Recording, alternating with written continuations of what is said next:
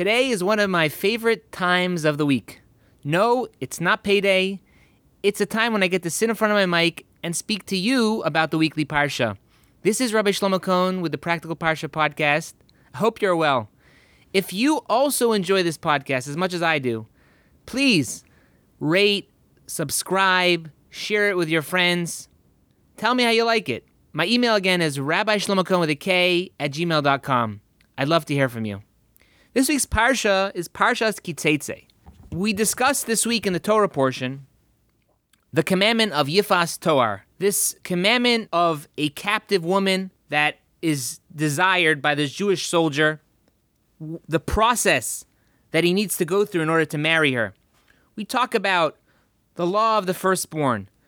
We talk about this Ben Sorer Umorer, the rebellious and wayward son. We discuss the mitzvos the commandments of Shiluach Hakan, sending away the mother bird, the mitzvah to build a maakeh, a protective fence around your roof, the commandment of tzitzis, the laws of a defiled woman, restricted and forbidden marriages, the laws of sexual purity, the prohibition against taking interest, vows. We discuss workers' rights and payment, divorce, gifts to the poor, the halachos, the laws of yibum, which is a levirate marriage, where a brother in law marries a sister in law to establish a name for his deceased brother. And the Parsha finishes with the mitzvah to remember what the nation of Amalek, the Amalekites, did to the Jewish people. I wanted to start off today with this interesting commandment of Yifas Toar, the commandment of, of the woman of beautiful form. And just to give a little background, the Torah starts off by telling us that if a Jewish soldier is on the battlefield and he sees a woman, a non Jewish woman that he desires, he's allowed to take her. Now, in ancient times, it was very common that the Gentile nations would put their daughters out in attractive clothing, beautiful jewelry, in order to entice and distract the incoming army. And the Torah tells us that if this soldier ha- has a desire for this woman, he is allowed to take her. But he cannot take her just without any conditions. The Torah gives sets specific guidelines and specific instructions on what he should do in order for him to marry her. And it starts with him taking her back to his house, and she has to take off the clothing, this beautiful clothing which they wear, and he, she would wear clothing of mourning. Her hair would be shaved, her nails would grow long. She would mourn for her father and mother that she was taken away from or that was killed. And only then, after this long process, is he allowed to marry, marry her if she wishes to convert. And if not, if she does not want to convert, or the desire that he had originally for her on the battlefield evaporates, he sends her back to her people. He cannot enslave her, he cannot sell her. He must send her back to where she came from. And the the hope here is that even though during wartime, as we know, you hear from you know these tragedies that happen during war, the normal laws of society seem to be suspended. There's a certain instinct, primal instinct, which take over in people during a battlefield, on the on the battlefield during a war. Even though he has this desire and passion at that moment, the Torah is giving him the instructions to to sort of make a a, a separation to to make a delay in order that that desire which he had originally sh- shall go away and I'll send her back and he won't end up marrying her. And really it's not looked upon in a positive way because Rashi as Rashi explains that the Torah is only given keneged Yetzer Hara. It's only given opposite the Yetzer Hara, the evil inclination. Rashi explains that lo dibra Torah la keneged Yetzer Hara. The, the Torah was only given opposite the Yetzirah, the evil inclination. She'im ein HaKadosh Baruch Hu meitira yisiena be'isr. That if God did not permit this for this soldier, he'll do it anyways. Avalim nasa sofa leo sona. But if he marries her, in the end of the day, he's gonna he's gonna hate her. Shenemer acharav kisiena leish. As the next set of verses talk about the hated wife, and that's the connection between the two paragraph, the two verses in the parsha, the hated wife, as we're going to get to, and the and the Yifas Toar that if someone marries this Yifas Toar, meaning he just follows his passions, and he's going to end up, even though it was permitted for him, he's going to end up that he's going to hate her. The sofa holy men have been Sorer Umorer, and the end of the day, he's gonna what's gonna come out from this is a wayward and rebellious son. Therefore, lakach nisabachu parshios halal. Therefore, these two parshios, these two portions, were put next to each other. The the Torah starts with the mitzvah of Yifas Toar, which is this woman of beautiful form. It continues with the hated wife, and then the third halacha, the third parsha in this in this week's portion deals with the Ben Sorer Umorer. That will come out from this is a Ben Sorer Umorer. Now, the first idea which I wanted to bring out from this is this concept of loidibra Torah el keneged Yetzer Hara, that the Torah was only given opposite the Yetzer Hara. And it's very interesting because you don't see anywhere in the Torah that we sort of like permit something just because it became too hard. I mean, you don't see this anywhere else that just because something is difficult, um, we permit it.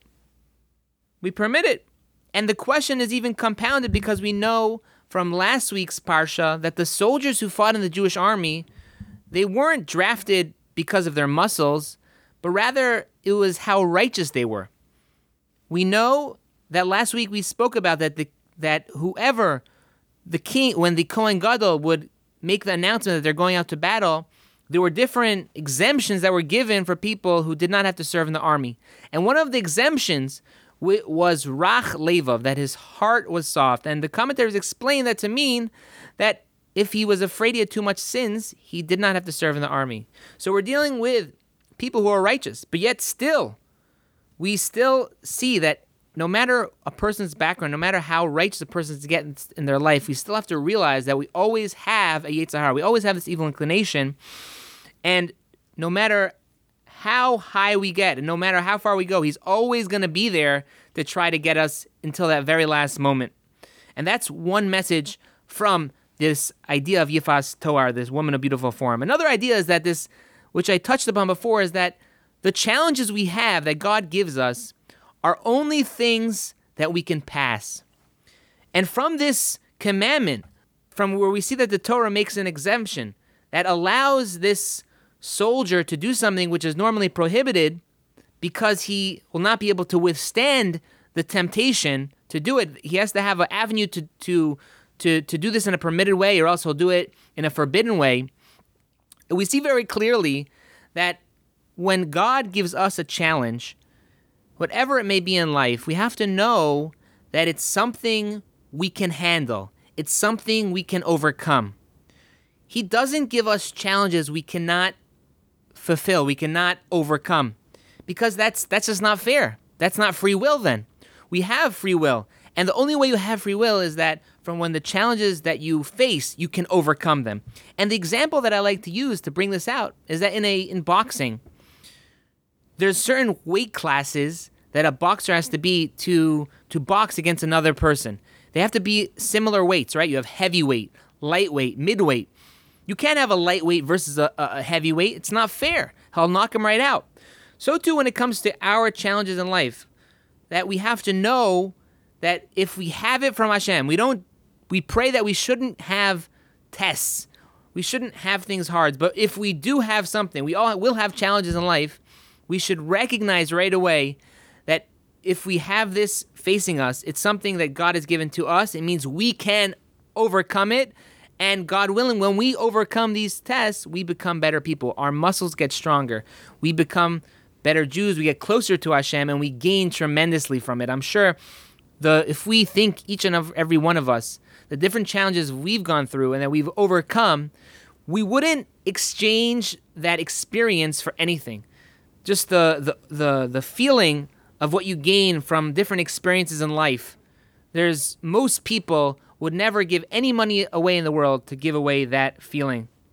Now, another thought which is talked about in this parsha, specifically with the mitzvah of Yifas Toar, with this woman of beautiful form, is that when the Torah says, Ki tzeitze la milchama alovecha unsanoi unasno Hashem elokecha biyadecha vishavisa shivyo.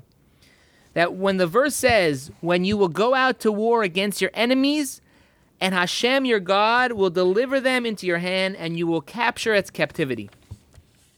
that many commentaries learn on a deeper level that the enemy that we're referring to here is someone specific. Who is it? It's the Yetzer Hara. It's the evil inclination. That there's a deep lesson here on how we can do battle with the Yetzer Hara, with evil inclination, and how we can be victorious. So let's break it down piece by piece. The first thing we need to know is that when it says the enemy here, it's the Yetzer Hara. Kitzetze la milchama alovecha. That when we go to war with our enemy, which is the Yetzer Hara, we have to remember that he is our enemy. Now, the the first idea lesson we can learn out from the verse on how we deal with the Yetzer Hara is by remembering we have to go to war with him.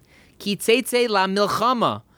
When we go to war against the, the Yetzer Hara, then Hashem will deliver us, will deliver him in our hand. That we can't take our foot off the gas. When it comes to the Yetzer Hara, the evil inclination, we have to recognize that he is not going to stop. He is always out there trying to entice us, trying to hold us back. He doesn't want us to feel good about ourselves. So he's constantly working 24 7 for us to not serve Hashem, to not get closer to God, to stay stagnant, to go down in, in our service. So we have to remember this, and the only way we can fight back is if we go to war against them. We're constantly on alert. We're constantly doing battle because that's our mission in life. Two, to be active in this fight against the Yetzer Hara. The second point we can take from this verse in our in our in our quest to vanquish the the evil inclination is number two is unosnoi Hashem Elokecha biyadecha via shavisa shivya, as that and Hashem your God will deliver them into your hand. That we have to realize that when it comes to our, our, our challenges in life, this battle, this battle royale that we're refer- referring to, which is the biggest battle of our whole lives, it's, it's throughout our whole lives, we have to remember that it's God who is the one who's delivering him into our hands. Because number one, we shouldn't think that if we have something we're facing, a bad habit, um, something, an area in our life we want to change to become better, we shouldn't think we can't do it. And many times it is hard. I'm not going to take that away. You know, this habits are one of the hardest things to break. To to change your life for the better, it's very difficult. It's very challenging. And especially in the spiritual realm, it could be even more challenging if you're living your life one way for 30, 40, 50, 60, 70 years. How do you expect to change? And that could be the initial thoughts in a person when it comes to this struggle between good and bad, to improving ourselves, to working on ourselves, to changing a habit. And a lot of times people will just throw up their hands and say, I, I give up before they even start. We have to remember the Pasuk's telling us, the verse is telling us that it's Hashem who's delivering us victory. That our responsibility is to start the battle we need to go to war. We need to do things to fight against the Yetzer and we'll discuss what we do. But we have to remember that success is ultimately in the hands of Hashem, and He's the one who's going to deliver the Yetzer Hara into our hands. So even if something seems impossible, there's a mountain that's too hard to climb, a, a trait that's too hard to change, we we can be victorious because God is going to help us overcome. We just have to do our part, take that first step to go out to battle and God willing, we will get there. And the last point, which we take from this verse in our struggle against the Yetzer is this idea of Vishavisa Shivyo, and you will capture its captivity. And according to the Baal Shem Tov, he explains this to mean that when we capture the Yetzer Hara, or we do battle with him, we have to take his strategies and use it against him. We have to learn from him just like he's always working to get us. He has a certain element of of uh, stubbornness. He is extremely um, alert. He has a certain level of alarcity. We have to take these traits and use it against him. Learn from him to to in our battle to overcome him. And God willing, when we do that, we'll be successful. And secondly, you know, when I speak to about the Yetzer Hara, you know, talk about challenges and and tests and and and things that are put in our way to block us from doing good. That's all something which the Yetzer Hara does. But as included in this is our is our drive within ourselves to improve our own character traits.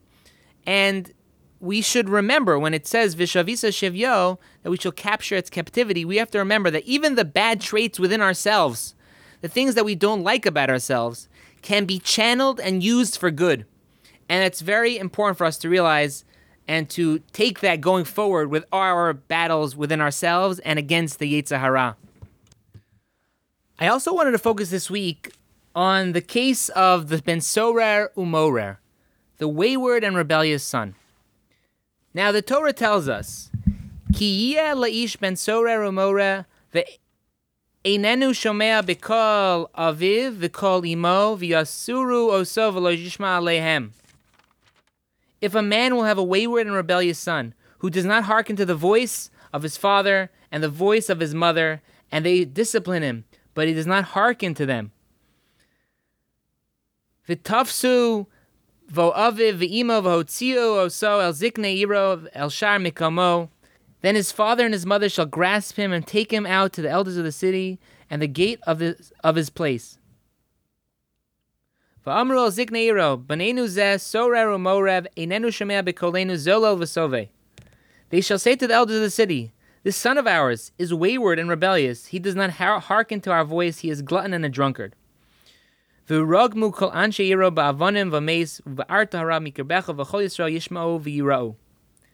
All the men of the city shall pelt him with stones, they shall die, and you shall remove the evil from your midst, and all of Israel shall hear, and they shall fear. Now, it's very interesting in this week's Parsha that this wayward son is a youngster, is a child, who seems to have bad habits developing. He steals money for meat, for wine, he doesn't listen to his parents. And the Torah says to take him and to kill him. It seems pretty harsh. It's very extreme. According to some opinions in the Talmud, the case of Ben Sorer Umorer, the case of a wayward and rebellious son, never happened because the the conditions that have to be met to make someone a wayward and rebellious son to be killed, there are many prerequisites which makes it almost virtually impossible for the case of this wayward son to actually happen to be killed with capital punishment. And an example of that is that the mother and father have to have the same voice, and he has to steal a specific amount of money and drink a specific amount of wine and meat, and that through the verses the sages arrive that it's almost impossible to happen, and that the Gemara itself says, the Talmud teaches us that this case never happened and never will happen. And the question is, if that's the case, why does the Torah give us a whole paragraph about these halachos, these laws of this wayward and rebellious son? There's no extra words in the Torah. There's nothing extra. There's not, not even extra letter in the Torah. We learn out from, you know, one one letter extra, we can learn a whole set of halachos, a whole area in Jewish law. So why is the Torah spending time to teach us about this this child, this whole section of Torah that doesn't happen, that won't ever happen? And the answer to that is that it says in the Gemara in Sanhedrin, the Talmud Sanhedrin, that the reason that God gave us this commandment was that to give us reward for studying it. And additionally, other commentaries bring down that it teaches us um, a how to be a better parent, different ideas in parenting. But what I wanted to focus on here is this concept of studying something, even if it has no practical purpose. And the only area that that is the case, that it makes sense to do that, is in these subjects of the Torah. And there's a concept called lishma, to study for the sake of Hashem. That when we study Torah, we have to remember that the reason why we're studying Torah is because God told us to study. And it doesn't make a difference if it's practical or not, because the actual act of learning, of delving into a concept of, of Torah, even if we're never going to, it's not going to be practical to us, is still beneficial for us because we're doing what God wants. We're connecting to Him. We're becoming better people just from the act of studying. And really, when it comes to all of our mitzvah observances, we have to remember this concept of doing it because Hashem told us to do it. There's three types of mitzvos. There's eidos, which are mitzvos that we do, which are testimonies to something. For example, we blow shofar because it's a reminder of the uh, binding of Isaac. We eat matzah because it, rem- we, it reminds us of going out of Egypt. We shake lulav and esrog. These are all acts that we do to remind us that God is running the world. Now that's one set of mitzvos. There are other types of mitzvos which are mishpatim, which are laws, civil ordinances, which are needed in order for society to function. For example, don't steal, right? Don't kill, don't commit adultery. If society doesn't have these laws, mitzvos, it, it will be anarchy. And there's a third set of mitzvos which are called chukim, divine ordinances, which are mitzvos that we do that we're not able to fully comprehend such as the mitzvah of para aduma, the red heifer, or egla arufa, as we discussed in last week, this axed calf, that we're not going to fully understand the mitzvah because it is beyond human comprehension. Although there are reasons that are given to help us understand it, we're never going to fully grasp them. Now, when it comes to mitzvos, it is important to remember to have a reason for the things we do, to appreciate why we blow shofar, to, to know the meanings behind eating matzahs. It helps us give flavor to our mitzvos. It helps us appreciate it. It helps us do it with more of a, a, a intensity to be connected to it. But we also have to know that ultimately, when it comes to any mitzvah, that we do mitzvos and we learn Torah, in the end of the day, because God told us to do it. And the reason why this is important is because if we don't, if we make our observances dependent on reasons only, so then it can come out, God forbid, that if the reason doesn't apply, we won't do the mitzvah. I'm sure everyone has had days where they don't want to go to work. You know, it is important to enjoy your job, to like what you're doing, but everyone has those mornings where they just don't want to go. They don't want to go to work. And you think to yourself, ah, maybe I just won't go today. But do you go? The answer is yes we get up and we go to work because we have a responsibility to ourselves, to our family, to our employer. And even if we don't want to, and it's not enjoyable for us to do that day's work, we get up and do it anyways because we know that's what we need to do. And similarly with mitzvahs, we have to remember within ourselves that that there's this concept, there's this ideal of learning because God told us to learn, and there's this uh, concept of doing a mitzvah because God told us to do it sure, it is important to appreciate things and know the reasons behind it and to learn things that are practical. There's plenty of things and subjects in the Torah which help us be better people and help us improve and, and, and, and things that we can use, different laws of daily living. But we have to keep this ideal in our mind. That's the reason why we do things that the back that when it comes to the end of the day is because God told us to do it. And this is, this is a, a level that we should all aspire to get to, God willing. That's going to finish for today's podcast. I hope you all enjoyed. If you have any questions or comments, please feel free to reach out to me at Rabbi Shlomo Kohn with a K at gmail.com. Everyone, have a great day.